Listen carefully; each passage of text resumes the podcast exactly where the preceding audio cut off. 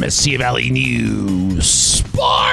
I'm Ernesto Garcia. Kick things off with college baseball. The New Mexico State Aggies are getting ready for a weekend series against Sacramento State. The Hornets come to town at Presley Askew Field starting tonight. College softball. The New Mexico State Aggies will face Seattle U for a weekend series. To prep high school baseball, the Centennial Hawks are at home tonight, taking on the Deming Wildcats. The Organ Mountain Knights, who are 14 1 on the season, will travel on the road to take on the Alamogordo Tigers, and the Las Cruces Bulldogs travel on the road to take on the Gadsden Panthers. To Major League Baseball, it was an exciting day and night of action on the first day of the 2022 Major League Baseball season. Albert Pujols started his final opening day in St. Louis as the Cardinals shut out Pittsburgh 9 to nothing.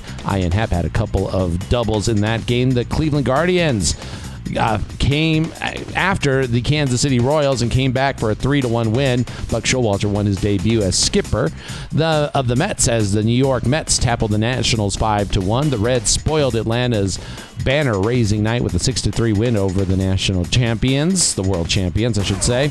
Also, the Diamondbacks came back in the ninth inning with a walk-off home run by Seth Beer on National Beer Day to beat the San Diego Padres 4 to 2 in Arizona, and the Houston Astros held on to beat the Angels late last night 3 to 1 in Anaheim. To golf, Sungjae Im is leading the way at the Masters. Im shot a 67 to finish the first round of the tournament, five under par. Cameron Smith is in second place at four under par.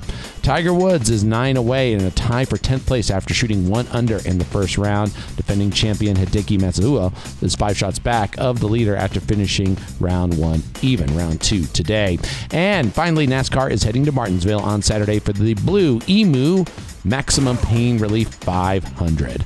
For Mesilla Valley News Sports, I'm Garcia.